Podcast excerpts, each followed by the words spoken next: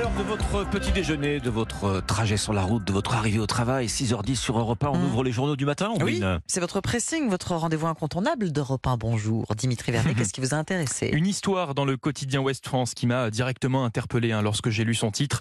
À cause d'un zéro en sport, cette brillante étudiante en médecine se retrouve exclue de sa fac. Pour comprendre, je vous présente Alicia, 19 ans, élève modèle en première année de médecine. Elle a obtenu 16,5 de moyenne générale et est donc euh, classée sixième de sa promotion. Un rêve pour elle. Ces résultats lui permettent de choisir la filière qu'elle souhaitait, odontologie, soit dentiste. Mais rien ne s'est passé comme prévu car depuis la réforme des études de santé, les élèves sont obligés de choisir une épreuve mineure pour euh, avoir une solution de repli s'ils échouent en médecine. Épreuve qu'ils doivent valider avec plus de 10 de moyenne. Alicia a donc choisi la formation mineure STAPS comprenant deux épreuves de sport. Problème Je me suis blessée pendant un cours de STAPS. Je n'ai pas pu participer aux épreuves sportives. Mon professeur de sport m'a indiqué d'aller chercher une dispense. Et le jour des résultats, je me suis rendu compte que, en fait, cette dispense, c'était, ça équivalait à un zéro. Donc, euh, ce qui ne m'a pas permis de valider euh, cette mineure. Et je me suis re- retrouvée exclue, donc sans rien pour l'année prochaine. Eh oui, vous l'aurez compris, Ombline Alexandre, malgré son excellent niveau en médecine, ses deux zéros en sport ne lui permettent pas de valider son année. Pire même, elle est exclue de sa fac, hein, puisqu'il est désormais impossible de redoubler en première année de médecine. Elle m'a partagé son incompréhension. La première année de médecine, c'est beaucoup de sacrifices. On s'éloigne de sa famille, on part dans une ville qu'on ne connaît pas pour travailler tous les jours, tous les jours, tous les jours. Et, oui, forcément, c'est décevant de, de se voir exclure euh, pour du sport alors que le travail derrière, il y est. Eh oui, je ne sais pas vous, Ombline Alexandre, hein, mais j'ai vraiment de la peine ce matin pour cette Oui. étudiante qui est complètement bloquée, ne peut rien faire. Le nouveau mécanisme des études de santé est fait ainsi. Peu importe ses résultats en médecine, la discipline mineure conditionne la poursuite des études. Mais ce système est, vraiment surprenant, hein, surtout avec des élèves brillants dans un pays où on manque clairement de médecins et de spécialistes. À cause d'un zéro en sport, cette brillante étudiante en médecine se retrouve exclue de sa fac.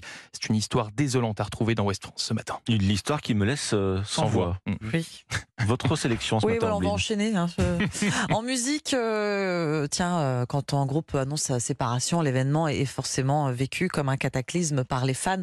On le vit comme le divorce de nos parents, hein, faut, peu- bien le dire. Hein. Ben oui, le magazine Rolling Stone propose ce mois-ci un panaché des séparations qui ont marqué l'histoire du rock, des ruptures qui laissent des traces. Alors quand on associe groupe et séparation dans la douleur, on pense aux Beatles, bien Mhm. sûr. Ils ont, écrit Rolling Stone, inventé le concept de divorce de groupe et la laideur qui l'entoure.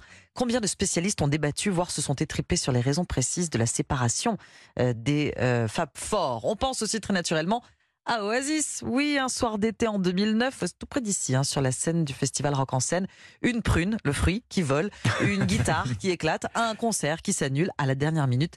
Il n'y en a pas eu d'autres euh, depuis. Comment ne pas avoir le cœur serré quand on pense au Pink Floyd? Ça, sortait, ça sentait fortement le roussi hein, pendant les sessions de l'album The Wall. Trois ans plus tard, donc on est en 83, Ouais, pardon, pour la- l'album The Final Cut. ouais. Les crédits du disque, sur les crédits du disque, on peut lire par Roger Waters, interprété par Pink Floyd. Voilà, David Gilmour apprécie moyennement être réduit à un seul rôle de guitariste, explique le magazine. La bataille juridique et dans la presse sera terrible. D'ailleurs, Bah, euh, la bataille juridique, c'est la bataille des égaux, souvent Mhm. aussi, hein, derrière. hein. C'est le problème des groupes, Mais vous oui. allez me dire. Allez, un dernier. Simon and Garfunkel en 1970, après une histoire de morceaux de homard coincé dans la gorge d'Art Garfunkel, la tournée est annulée. Si Garfunkel retrouve l'usage de ses cordes vocales, ce ne sera pas suffisant pour Paul Simon. Le duo se sépare dans la douleur et les rancœurs empêcheront toute reformation officielle.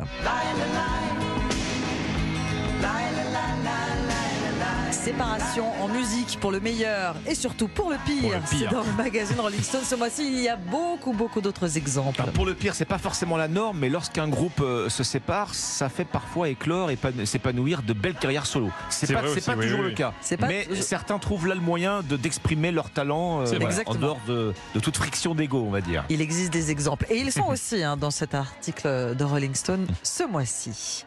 C'est la note d'espoir que vous nous donnez, Alexandre. Je vous en Exactement. remercie. Mais oui, il faut voir le verre à moitié plein, toujours. Toujours. Alexandre, c'est à vous. Alors pour le coup, ça tombe mal là, parce que vous, vous, vous, vous vous souvenez qu'on nous avait dit c'est pour l'été. Je vous parle de, de la baisse des prix au Ah. supermarché. Hein, c'est vrai que ça fait des mois hein, maintenant Mhm. que, que le gouvernement fait pression sur euh, les industriels et les distributeurs euh, pour qu'ils diminuent leurs prix. Et pourtant, ces prix, ils restent au sommet dans les grandes surfaces, comme le relève euh, ce matin euh, le Figaro. Alors certes, au au mois de juin, ils ont cessé de grimper. J'ai envie de dire, il était temps. Le Figaro cite des chiffres du panéliste Circana, où la directrice des études, quand même, a cette formule assez parlante. Elle dit difficile de considérer que parce qu'on va payer son paquet de pâtes 4 centimes moins cher, on a vraiment retrouvé du pouvoir d'achat. Oui. Comment, Oui, c'est vrai, comment lui donner tort? C'est vrai que pour l'instant, les baisses de prix, quand il y en a, elles sont imperceptibles. hein. Euh, les huiles, euh, moins 0,7%, les bières, moins 0,5%, les produits d'entretien, moins 0,6%. Alors, on est en au-dessus des 1. Oh, c'est 0, hein. Il n'y a vraiment pas de quoi sauter au plafond, d'autant que d'autres produits de grande consommation dans le même temps ne baissent pas. Euh, rayon épicerie, le jambon, la viande, les glaces, tout ça continue d'augmenter un petit peu. Alors pourquoi? Eh bien parce que les fabricants rechignent toujours en fait à renégocier leurs prix à la baisse. C'est toujours la même position qu'ils ont. Hein. Leurs coûts de production n'ont toujours pas diminué, disent-ils. Pas question alors de rogner davantage sur les marges. Et puis il y a les familles de produits, euh, le lait, le riz, certains cafés ou les cours mondiaux. Là, c'est vrai continue d'être orientés euh, à la hausse. Autant de raisons donc pour lesquelles euh, le recul des prix reste bien timide, sinon invisible au- passage en caisse.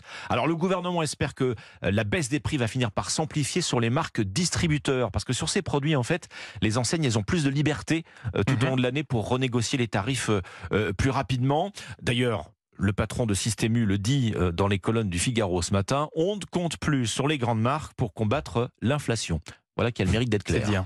Oui, c'est ça. Merci beaucoup, Alexandre. bon, on voit le verre à moitié plein quand même, Allez, à encore. moitié- Allez. À moitié plein. Allez, bon. Merci, Alexandre. Merci, Dimitri.